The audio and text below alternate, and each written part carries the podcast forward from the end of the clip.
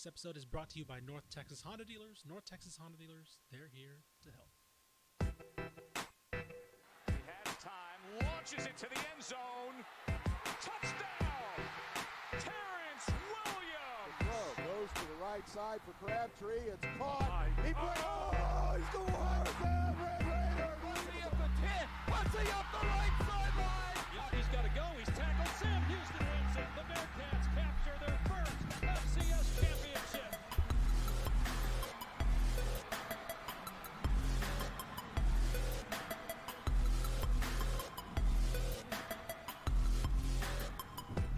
Hello and welcome to the Republic of Football. I'm your host, Ishmael Johnson, assistant managing editor here at TexasFootball.com, Dave Campbell's Texas Football, and the managing editor of TexasBasketball.com, and Dave Campbell's Texas Basketball. Here in studio with our college football insider, Mike Craven. Mike, what is up, man?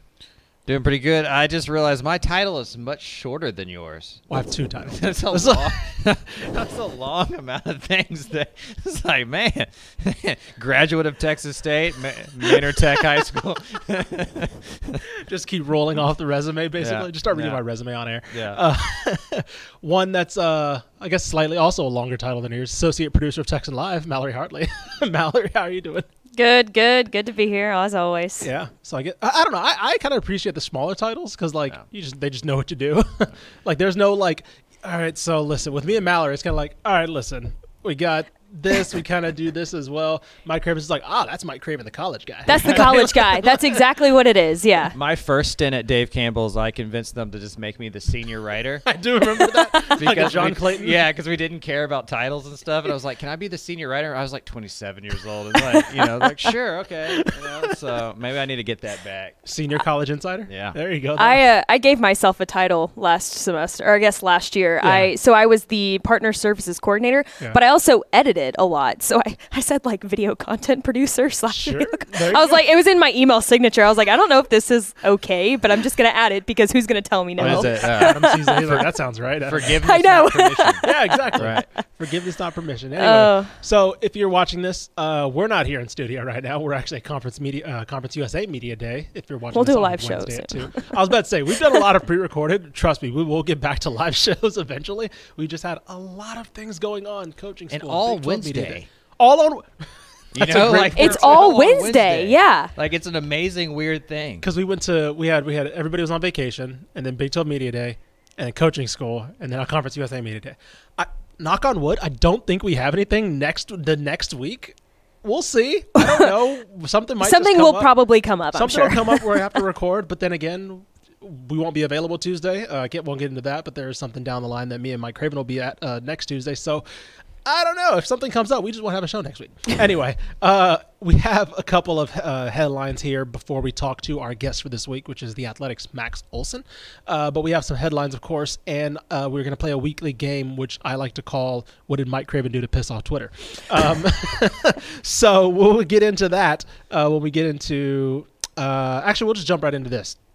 Speaking of coaching school, we were at a Texas Tech social, Mike Craven, for a couple of minutes, and everybody we kind of hung around and saw Joey McGuire. Got if you get an invite from Joey McGuire, you got to go, right? You gotta Doesn't go. matter what. Sure. And so, but after that social, he had to make kind of a kind of a quick trip back to Lubbock, and we later found out why because it was he said it was something big. That's all he hinted at us was something big for the program.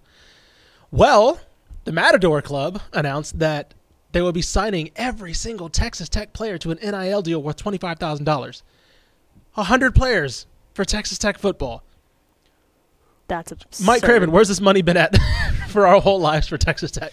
Yeah, I think we're starting to see how much they didn't like Matt Wells. You know what I mean? Like, uh, Very That's a good point. It- it's like that program went into like dormancy for a while, Yes. like hibernation for a little while, and now that Joey's there and kind of going around shaking hands, kissing babies, doing the Joey McGuire thing, like they've remembered that oil is from West Texas and they have a lot of money, and it is a place that has forty thousand students at it right now. You know, it's a huge alumni base, a lot to pull from.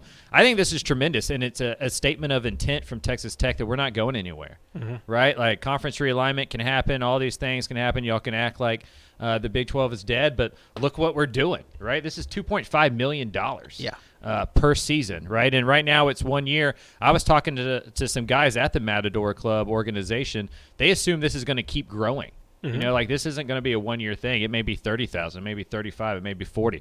They want to get it to men's basketball and baseball pretty soon. Eventually, they see this thing as every single player at Texas Tech, women's, men's, pay sport, not pay sport, is a part of this organization. Um, I think we start seeing copycats of this everywhere, um, and it's it's a great uh, you know recruiting tool for Joey McGuire.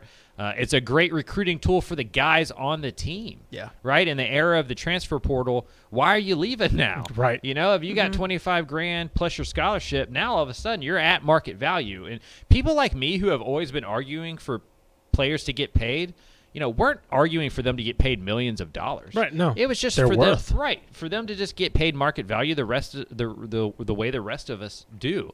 And if you add 25k onto the scholarship and the housing and all that kind of stuff, now they got pocket money. Now they can go to the movies. Now they can go on vacation. Now they can do all the other things that we all want to do. And so, yeah, I think this is really big for Texas Tech, and it's one of those things that in four or five years, this is the norm. Yeah, I, I was about to say, like, as anybody who makes who who works for a living, right? Twenty five thousand dollars is you know is not life changing money Before in terms- taxes. is before taxes is not life changing money in terms if you're looking at it as a salary, right? Mm-hmm. But if you're just a kid who just wants the basic necessities, right? If you walk up to anybody and just hand them twenty five thousand dollars, right? Not over the course of a year, but just like here.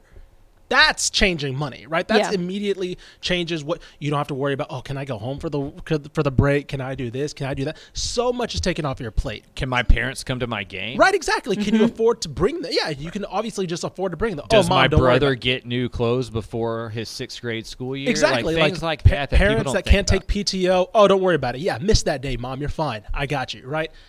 This is this is what we're talking about when it comes to these these types of NIL deals. When it comes to just again, this is more than pocket change. I don't want to like actually act act like it's a small sum of money. This is a large sum of money. But overall, we were just wanting these guys to have like quality of life money, mm-hmm. right? And obviously, on top of that, if you're somebody like a Tahj Brooks that can maybe make some more money off his name, image, and likeness, then it turns into something else when you're adding on to that.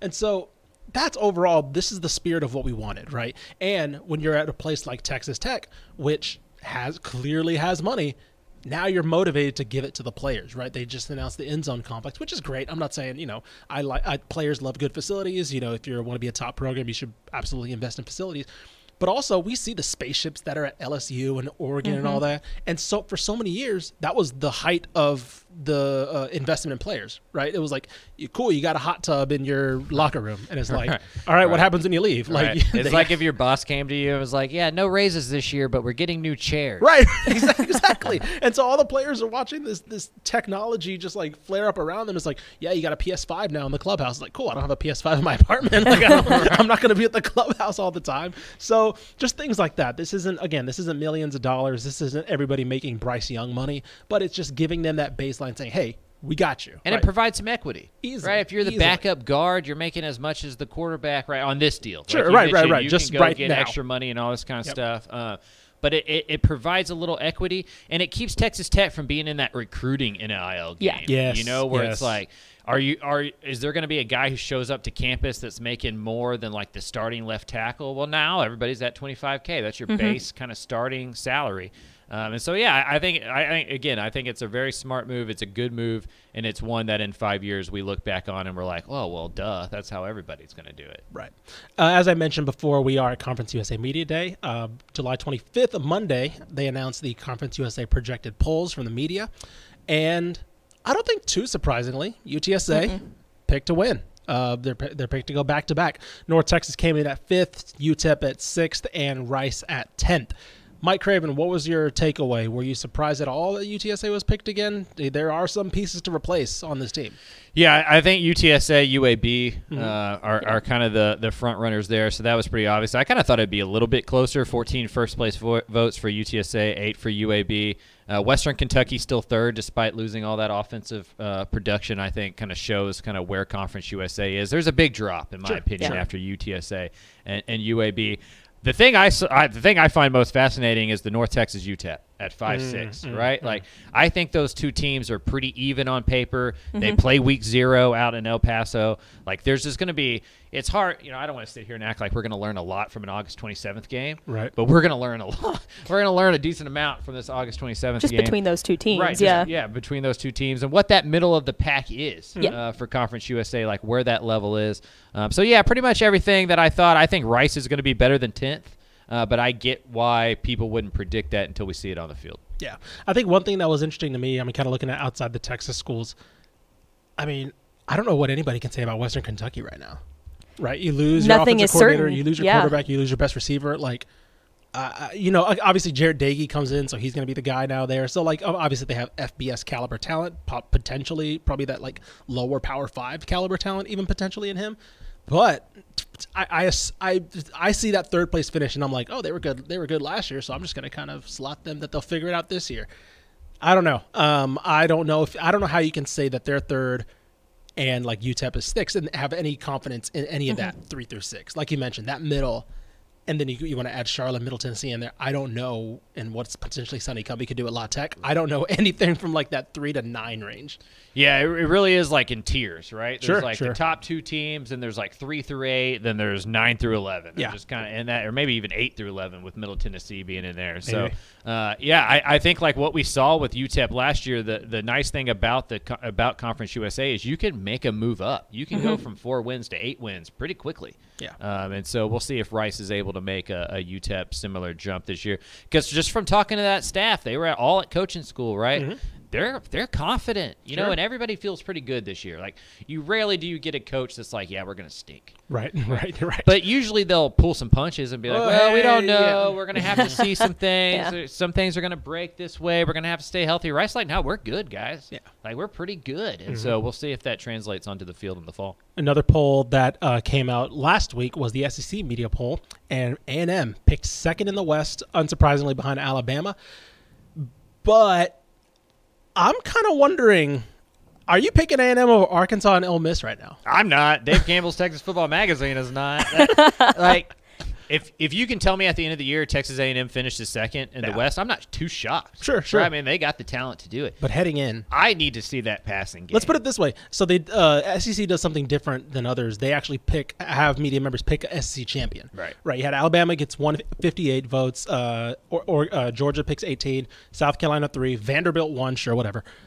A&M one. Like there was no votes for Arkansas or Ole Miss. Which again, if you talk about winning the offseason, hard to go against Ole Miss. If you talk about trajectory. well, Arkansas is pretty damn Or well even LSU, too. or even LSU. They they've done some things, right? Ryan yeah. Kelly's gotten a They've pretty picked up a couple of good recruits recently exactly. too. So like, I, I don't know what to expect from A&M. I this think year. that recruiting class has really clouded some people's judgment. Yes. Like, That's man, fair. they signed the best recruiting class of all time. Look how good things are going at A&M. And I agree with that to an extent. Yeah. Just not in 2022. no, Like mm-hmm. it's going to take some 2023 time. 2023, 2024, Texas A&M may win the SEC, much Sure. less finish second in the West. Like that's going to be a really good football team. But for me, I need to see what that passing game is like before I pick them uh, to be second in the West. You add in the uh, Ainias Smith off the field stuff. We'll see how how that Sure. goes. I don't know who their quarterback is. It, their best wide receiver is a true freshman. yeah. Yeah. You know, like, Yeah. and that was true in the spring. He Mhm. was their best wide receiver as soon as he stepped onto campus, and he st- should have still been in high school, right? Mm-hmm. So until that's true, until like they have weapons and a quarterback that's consistent, I don't know how you pick them over an Arkansas team that just continuously blows people away and overperforms what expectations are. Like KJ Jefferson's a legit quarterback. Like Yeah. that dude's good. That And, like, Arkansas, be- defense is really good. That linebacker core is good. I was about to say, would pick somebody like Arkansas Malik Hornsby we've known about for a while. Right. Like, is he next in line to be their next guy uh, after quarterback kind of limited them last year? Jalen Catalon, Bumper Pool, like Yep. those guys. That defense is loaded. Drew and Sanders. so, uh, yeah, Drew Sanders. I forgot that Drew Sanders is there at Arkansas now. So, yeah, I think Arkansas is being slept on. And, and if it was me, I, I'd have them second in the West. So that'll do it for the media uh, polls. We got uh, media days that's going on right now as we're recording. Big Ten media days going on, which I assume is just the commissioner Millie rocking on the grave of the Pac-12 or something. But, but uh, like I said, we'll be The idea of a Midwesterner Millie, Millie rocking, you know, I just, need like, that footage. Hilarious to me. anyway, we'll like I said, we'll be providing you coverage with uh, Conference USA Media Day over the next day, and I'm sure Craven will have some stuff up his sleeve as well when we get done. Anyway, we are the Republic of Football here on DaveCampbellsFootball.com. If you're watching us right now, you're obviously familiar with our streaming, right? We are on Twitter, YouTube, Twitch, uh, on TexasFootball.com, YouTube, uh, Facebook as well. And you can find us here every week at 2 p.m. When the season starts, keep this in mind. When the season starts, we will still be here at 2 p.m. every Wednesday live streaming. But we will also be adding our usual Sunday recaps. Those will just be via podcast, via Spotify, Apple. We'll, uh, those will not be live, of course, because Craven will be on the road. I'll be on the road. Mallory will be on the road randomly. And so, like, we'll just, we'll kind of provide that to you as it comes, as you've been listening to us in the past. Uh, be sure to subscribe at texasfootball.com and everywhere you get your podcasts. As I mentioned in the pre show, or I guess the first segment, we have our special guest on, that one that I was really excited about from The Athletic, Max Olson. Uh, I'm just gonna say it. Behind the scenes, we've had some technical issues. So, Max, what's it like to have you on again? Thanks for being with us. It, it is good to be back on the show for a third time in the past three minutes. Uh, excited to get this going, and uh, yeah, appreciate you guys having me on. Yeah, for uh, the listeners at home, this is the beauty of recorded uh, streaming instead of being live. So, uh, All good. Yeah, as we as I uh, as I mentioned three times before already, uh, we were all at Big 12 Media Day, and we all got to see. Um, I'm, I've I've focused on pronouncing his name right that I forgot his name. Brett Yormark. Yormark, Yes, yep. Yormark. Okay, I focused so much on pronouncing his name correctly that I literally forgot his name before I was about to say it. Anyway, it was our first impressions of him overall as a uh, as he as Big 12 commissioner. Max, what were your overall takeaways from Big 12 Media Days and from hearing Brett Yormark speak as commissioner for the first time?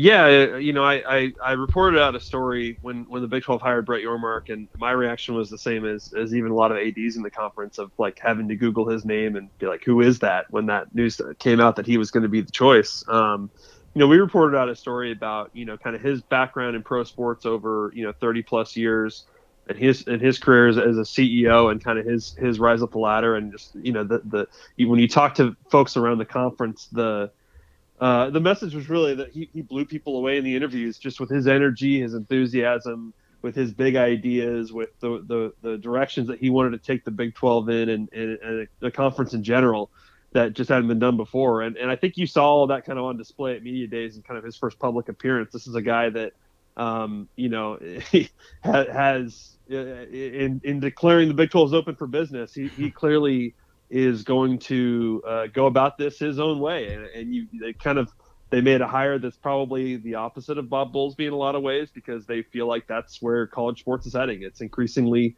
professionalized, and they feel like they need someone with a pro sports background from you know working in NASCAR, from working in NBA organizations, and, and running the Nets, uh, and and everything he did in Brooklyn. Um, you know, they, they feel like they need someone to kind of hold their hand through all that, who who has a different kind of experience than, um, you know, a lot of these these career, you know, AD types did. And so um, I think that the the enthusiasm is on display. I, you know, some of the, the the buzzwords he threw out about making the, you know, Big 12 younger and hipper. I, I'm fascinated to see what that actually looks like. But um, you know, clearly Brett Yormark is is uh, uh, bringing a lot of energy, a lot of juice to this, and uh, obviously uh, steps in a time when when uh, there's an opportunity potentially to uh, to raid the Pac-12, and I think he's a guy that's pretty excited about that opportunity. Uh, Max, Mike Craven here. I, I'm curious, are you optimistic or pessimistic that the Big 12 can remain an, an important part of the national football landscape? Um, just with the conference realignment, with, with Yormark coming on, like what are your just kind of overall thoughts on, on how they how they keep up? I, I suppose. Yeah, it's it's pretty clear where this is all heading. Um, you know that that first of all, obviously, money is driving all the decisions right now, and you know because of the the new TV deals coming up, the SEC and the Big Ten are going to run away from the other three conferences. That's just that's just clear. That's just where this is going, and so you know they the Big Twelve is is uh, you know brought in a new commissioner at a time when they need to figure out a way to keep up by any means, and and that's not just in uh, moving forward without Texas and Oklahoma and and just sort of the, the hit that you take on that. Um, but then how do they just bottom line maximize revenue, maximize the annual distribution to their members because it, it really is all about that to a lot of folks. And and so um, you know the the four new members I think are are probably the best they could have done in terms of adding new schools.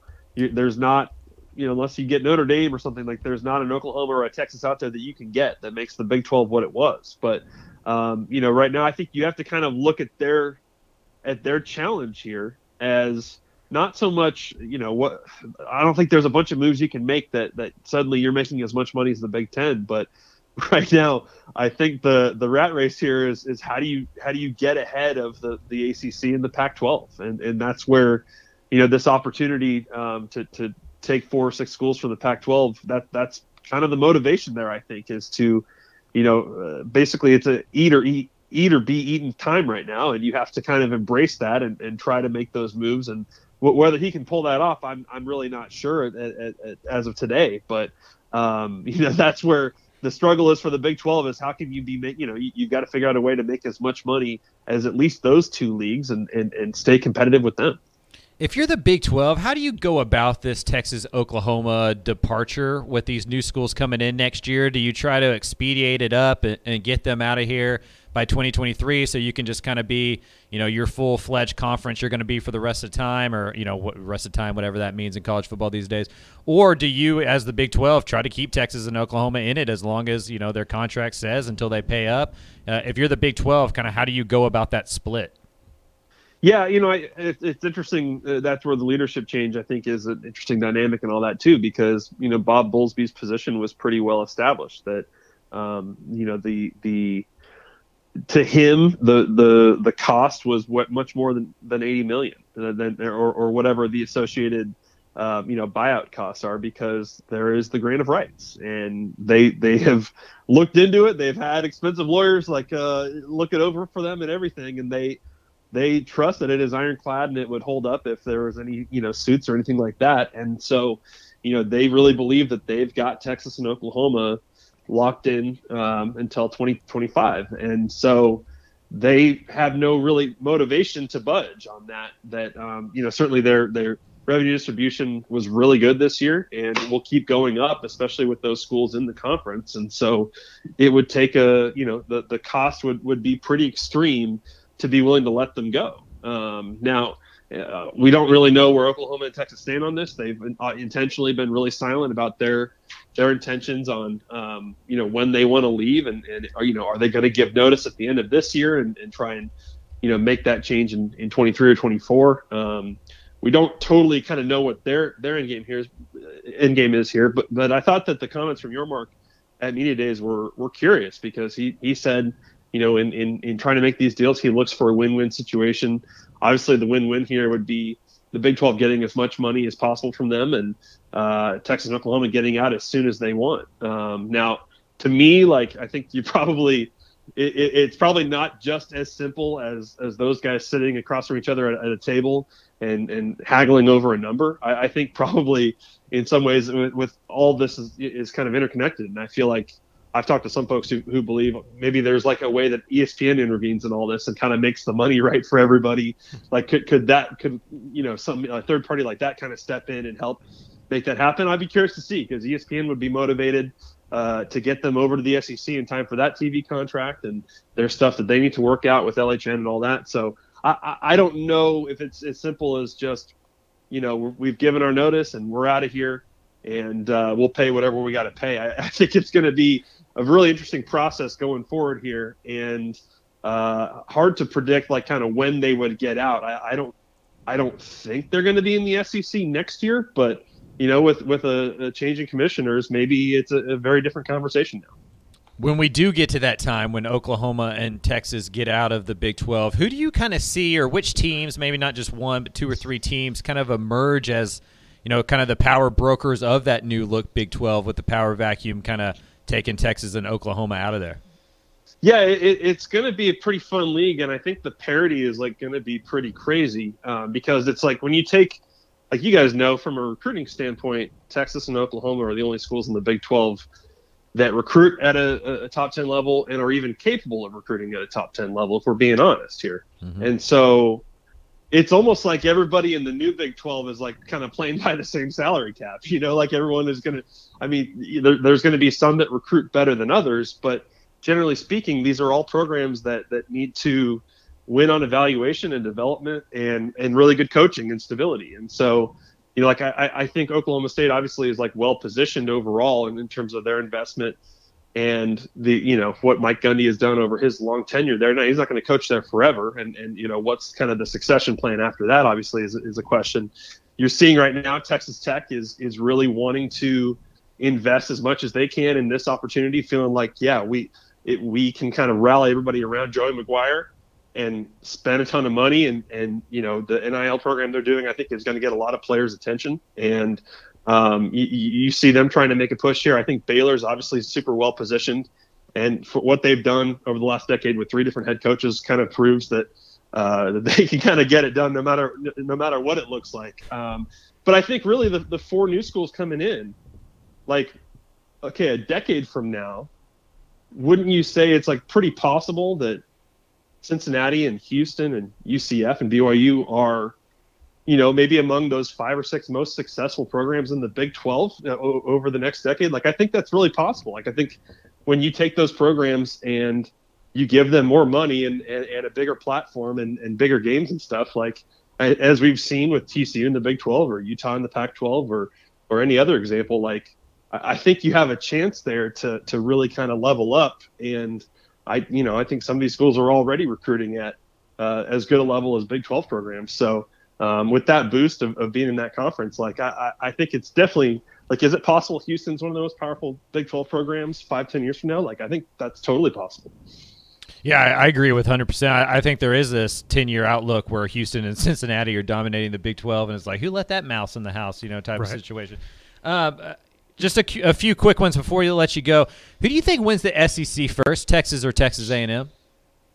Oh my goodness, that is a that is a trap. That is a good one. Um, ah man, well you know it's funny because we don't really know like how the schedules are going to really work when Texas is in the SEC, and and kind of is does that make things easier or harder? Right now, obviously, it, it it's really hard to climb up the ladder in the SEC West and and get it done.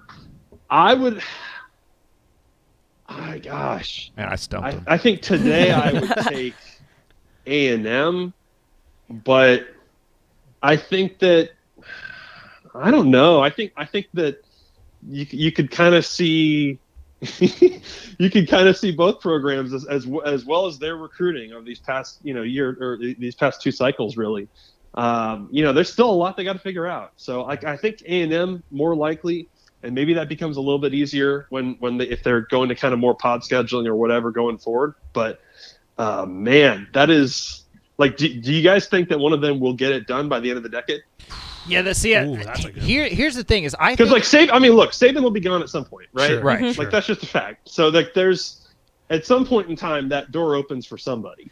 Because here, here's my thing. Like A and M has the head start because Yes. they've been in the SEC for longer. What I worry Right. about for S, S uh, for A and M is is this a 400 meter dash where they're just in lane four and Texas is in lane one, and by the time we get to the third curve, that start is gone. Right? Right, Does right. it only take Texas Well, two or three years to really catch up on that? credit to credit to Texas for I think for doing this, but they're recruiting like an SEC team, right? They're building the trenches. They get Sarkisian, right? They're getting an offense that's more friendly to that. We see the Big Twelve kind of going uh, outside of Texas, kind of reverting, right? Going defensive, right? You get Dave Aranda, you got um, obviously uh, Texas looked at Gary Patterson as somebody who knows that I coached against that uh, coached against that conference.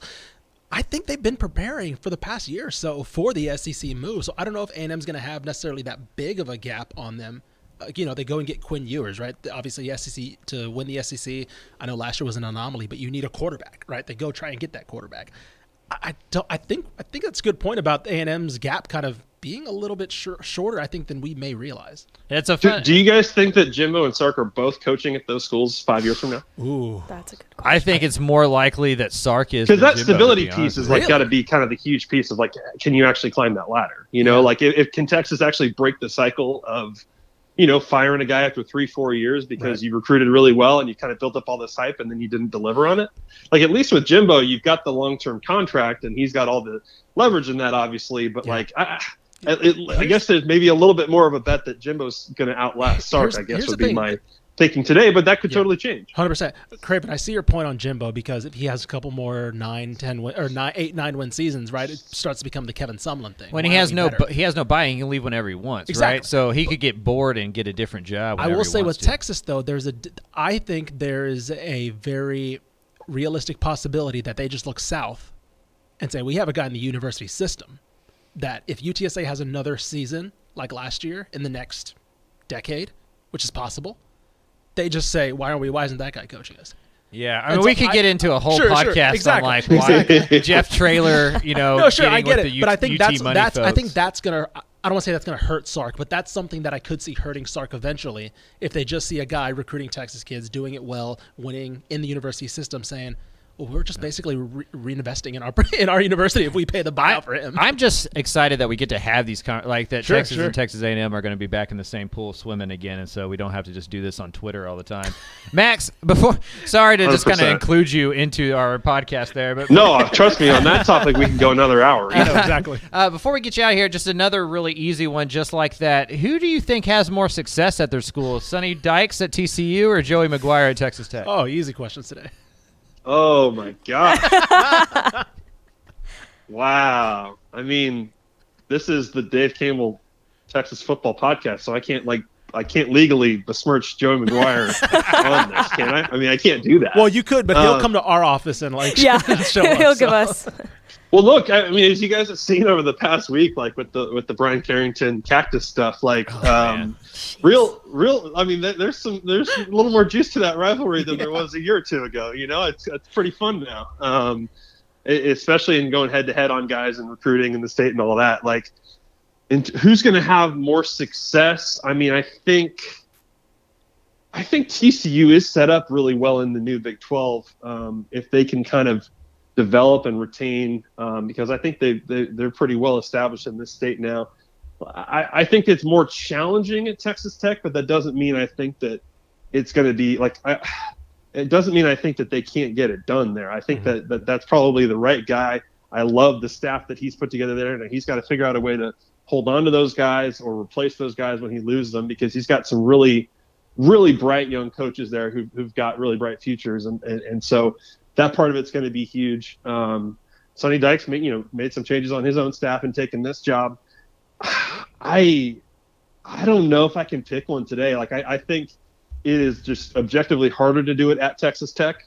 Um, so I think I would lean TCU, but man, the the way that everyone's kind of pulling in the same direction at Tech right now, I, I know that they don't have that same kind of recent history of success, but uh, they are they are they're pretty serious now about what, what what's going on in Lubbock, and um, you know within a couple of years here, like yeah, it's harder to get to, but I mean I think when kids get there in the future, it's going to be they're going to be pretty impressed by what's going on there. So I think I would lean TCU, but I, man, I love what Tech is doing right now. Okay, and then last one is 2026. Is Dave Aranda still the head coach of the Baylor Bears? Ooh. You know, this is, but this is the hard thing with Dave Aranda when he was at LSU. Like, it was kind of hard to tell, like, where, where's he trying to get to? Is he trying to be a head coach? What's, what's the move for him? And, you know, even last year with, um, I'm, I'm sure he talked, I'm sure he heard from quite a few schools about their jobs and probably some of the biggest openings out there. Um, so, like, I think he's going to sustain, sustain success at Baylor. I think he's going to get more of those phone calls, especially from, you know, I, I- know that maybe some people would, would take the, you know, they would maybe take the demeanor and, and personality and, and think it's a little different than everybody else. And I think it's different in a, in a great way. Yep. Um, I could see him, I could definitely see him being a guy that, that stays at Baylor for the long haul because he's just wired a little different than that. Uh, I'm not to say he's not an ambitious guy, but I mean, what are the jobs out there that he would want to run to? I, I, I think that, especially when you come from that uh, experience at LSU, you can see like kind of how quickly, if, if it, it's going wrong, how quickly people can kind of turn on you and, and fire you and stuff like that. So like, I think if you got a good thing going there, uh, just like it was for Matt Rhule, I mean, really hard to walk away from it, and it's got to be kind of that that dream job you've always you know kind of wanted. So I I think Baylor's I think Baylor's going to have an easier time holding on to Aranda, but uh, you know as we saw in this last cycle, like you never would expect that Oklahoma would open up. You never would expect that uh, Notre Dame would open. I mean, you just never know which which of these jobs kind of come along here. So I, I think Baylor's going to be able to hold on to him, but you really don't know. You know what's his ambition in terms of uh, what, what does he think is is the best job out there? All righty, sir. We really appreciate the time. Thanks for uh, being a good sport on some of those. Hey, absolutely, anytime, guys. Right, there's Max Olson. You can read his work at The Athletic. You can follow him on Twitter, Max underscore Olson. That's Olson with two O's for Texas fans trying to holler at him for saying that uh, will win the SEC first. Uh, no, no, Max is great. Uh, I'm glad that he was able to have some fun with some of the rapid fire questions there. Uh, yeah, I mean, I, I kind of agree. I agree with what a lot of what he said. I want I do want to hint on before we get to our last topic. There was a reason why teams in the Big 12 were terrified of Houston getting to the Big 12. Do you remember in 2011 when it was like, oh, is, is this the year, right? When Tom Herman got them going, it was like, is this the year where this they make their pitch to the Big 12? And the Big 12 was like, no, like like they were like, absolutely not, because they never had the Houston and or uh, at the time A&M, uh, obviously Texas, Baylor, Tech, TCU. They had the Houston market to themselves. They had to worry about LSU coming in eventually, but as far as the Big 12 went, they didn't have anybody to deal with in the in the in, in the Houston market. Now you get the flagship school of Houston getting the same amount of money. Uh, it, obviously, with this was with uh with Fertitta. yeah, with, like with a guy exactly. who's got money. Yeah, exactly. And now, like, obviously, now it was kind of a last ditch effort, right? They needed somebody. They needed kind of a new uh, co-flagship with all of them, right? I don't think anybody's going to necessarily stand out as the Texas or what uh, as as a Texas or Oklahoma, but they needed somebody to kind of collectively share the burden with. So they finally just hit the emergency glass and said, "Let's bring Houston in." That that is fascinating. When you give Houston the same amount of money as Tech and Baylor, what happens? Who right? knows? yeah, I, I think I think he's right. I think there is this timeline ten years from now where we look at the Big Twelve and go, well, Cincinnati's number one, Houston's Mm-hmm. number 2 UCF's number three, BYU's right there. You know, like I really can see that. I I think Tech, TCU, Baylor have something to say about that. Sure, sure. Um, and you know, if like uh, the last question, if Aranda stays there throughout, I mean, I'm I'm betting on wherever Dave Aranda is. You know, I've kind of arrived at that point uh, in, in my opinions. But yeah, I, I mean, I think those markets that they're bringing in, those teams and programs that they're bringing in, once they have that money and infrastructure of a Big 12 program, can be right there with all those guys. Because we don't talk about Ohio enough, Right. In terms of like football recruiting. Recruiting. Sure. Yep. Uh, like they're they're right there. You know, I, I think as Texans we kind of like we Texas and everybody else, right? Yeah. Even California, Florida get moved in there. But in terms of like non like huge, t- it's Georgia and Ohio are the mm-hmm. best places for high school football outside of those top three, and Well, look- so yeah, look at they're the going to be good. Look at the colleges. You got Ohio State, obviously, as the top. You got Cincinnati. Ohio's consistently been one of the best mid majors mm-hmm. of the last couple of years. Youngstown State has consistently been Yep. FCS power. Like Ohio, you can absolutely Half make that a West living. Virginia roster is Ohio, Right, exactly. know, You can so. absolutely make a living recruiting the state of Ohio. So, all right, in the beginning, I mentioned uh, we're going to play a weekly segment. Uh, I don't know, it might be weekly at this point. called uh, "What Did Mike Craven Do to Piss Off Twitter?" Well, this week we uh, we're doing the Texas 12 rankings. We're ranking position groups, coaches, right? Kind of as kind of like a power rankings ish, but kind of like a snapshot, right? Like as of right now, this is the rankings for blank. Well, we decided to do quarterback room the reason why we did quarterback rooms is because we, there's so much up in the air right now with certain starting quarterbacks that you can't just name one guy. Obviously, you can kind of pencil in some people right now, but that could change week two, whatever. So we decided to go quarterback rooms. Well, I don't know if some people realized that was our line of thinking because we had some. We had some angry fans in the this comments. This might have been one of the most engaged posts that we've had in a couple Yeah. in a while. I think this might be the most engaged post on our college football account. for sure. Um, Definitely. I know on Facebook the main account had a lot of interactions as well. Are we allowed to call people stupid? Listen, Uh, I we think if people act stupid, you can call them stupid. yeah. I I I found No, no, this Mike. Cra- uh, let, me, let me let me start this. Sorry. Mike Craven, why did you rank SMU, Houston, UTSA with Go ahead, starting throw quarter incumbent starting quarterbacks over my team that has a quarterback that has not thrown a meaningful pass, or that has a quarterback that uh, only good game came against a team with no pass rush? Go. I I feel like this comes down to like people look at it and go, "Who's the most talented quarterback room?" Right. right, and that's different. Mhm. You know, uh, and you can't compare SMU playing in the ACC to A and M playing in the SEC. Like there's so Pound for pound it- rules. Right, it's pound for pound rules. Right, this is what we're doing. This is Dave Campbell's Texas football. You should know the drill by now, right? SMU had a quarterback that threw for four thousand plus yards. Houston had a quarterback that threw for 36 touchdowns and went to a conference championship game. UTSA, No, but Mike Craven, Quinn Ewers And Arch handed Manning, ball, who's not even off- there yet. handed the ball off in a blowout against Ohio Right. State. Why isn't he better than Tanner Mordecai Right. in your rankings? Well, because the last time I saw Quinn Ewers play, he was getting dominated by Todd Dodge's defense at, at Westlake. You know what I mean? And so, like, I guess we could bet on the come And if you're asking me the most talented quarterback rooms, yeah, sure. Texas Hudson Card's a really talented guy. Quinn Ewers, five star prospect. We all agree on all that kind of stuff. But I've never seen either one of them do it in a college game meaningful. Like Hudson Card lost his job to Casey Thompson. Yeah. Uh, you know, A and M can't find a quarterback. Right. You know, they went to LSU and kind of got a guy that LSU didn't really want anymore, and he may be their starter and stuff. I think this is just one of those weird years where the G5 quarterback rooms are in much better positions than the P5 ones, especially if we compare them to like to like competition. And at the end of this year, people may be right. Texas may have the best quarterback room. Quinn Ewers could throw for 4,500 yards, 40 touchdowns, three interceptions, and it's like, hey, yeah, that's the guy we thought we'd see coming out of Southlake Carroll. But I, I can't, with good conscience, Right. just do that. Just Sure. put it put it on the list in front of guys who we have literally seen do it at their highest level. Maybe Mm-hmm. their level isn't as high as A and M or Texas is, Mm-hmm. uh, but we've seen them win meaningful conference games and have their teams do really good things. Texas went five and seven last year. Sure. Their quarterback room is not number one in the state.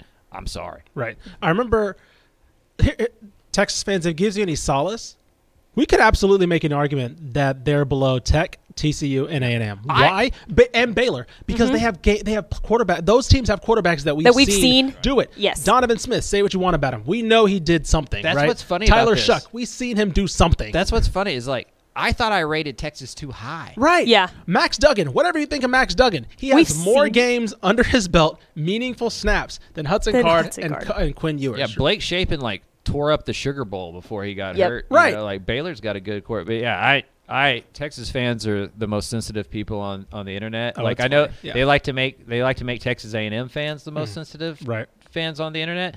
A and M fans are just the craziest Right. fans on the internet.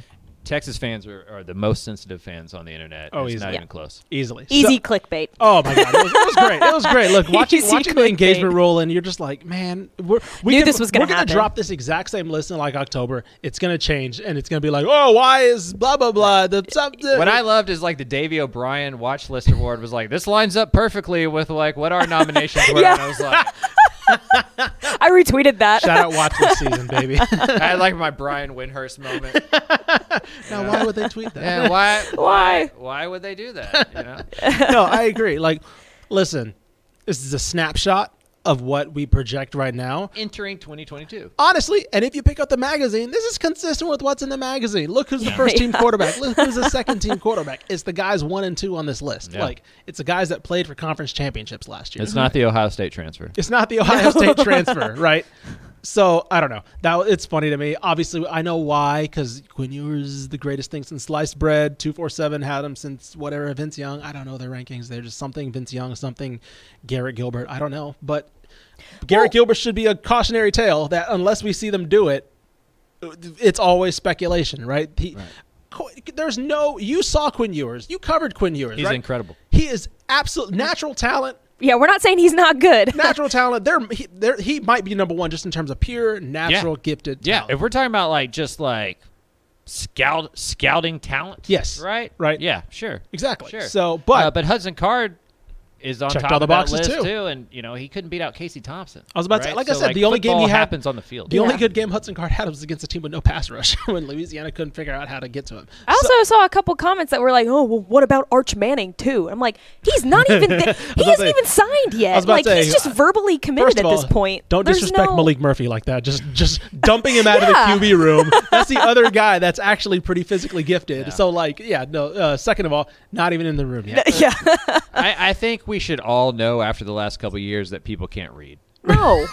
Right. No. Not critically. Right. I mean, they can physically yes. read. Right, words, right, like, right. I know what Critical thinking is. was they, missed they, in they look elementary over context they look over things like that so uh, anyway we have uh, that, that was last week we have another graphic up for this week that's surprisingly getting a lot less engagement because Yeah. a certain team is number Yeah, one Texas, Texas is on top, so nobody's there to cry about it. so we'll talk about the running back room next week uh, because i do think it actually it might be one of the better years for it might be the best year in a long time for across the state in terms of just running Right. back The way that we have questions about quarterbacks throughout the state, We we, have not. the opposite problem For with running running backs. backs. Like, It's very clear. Plethora of running, and that's with Zach Evans and Luis Bentley Right. leaving the state, Yeah. and Alton McCaskill being hurt. but craven i'm surprised why isn't there as much of an uproar about the running backs as there are the quarterbacks Yeah, you put Texas and Texas A&M on top, and there seems There's to no be a lot- complaints yeah, there. like No mice. complaints there. Nobody's uh, nobody's like congratulating us. For I was getting about to say, great rankings, right, Mike Craven. yeah, right. I haven't seen one good comment. Yeah. It's like being a parent. Yeah.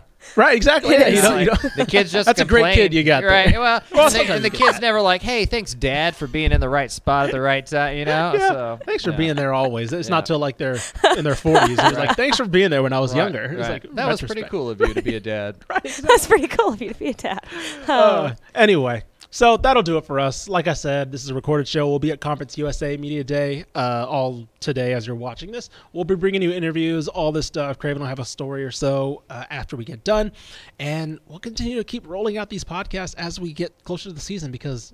Damn, it's getting really close. Uh, like I mentioned, all the Group of Five schools, Big Ten's obviously media days right now. Uh, Sunbelt's going on right now as well. Conference USA, we just mentioned, we're there. it's starting to get all there. Watch lists are coming out. Mike Craven probably just made a watch list. I don't know.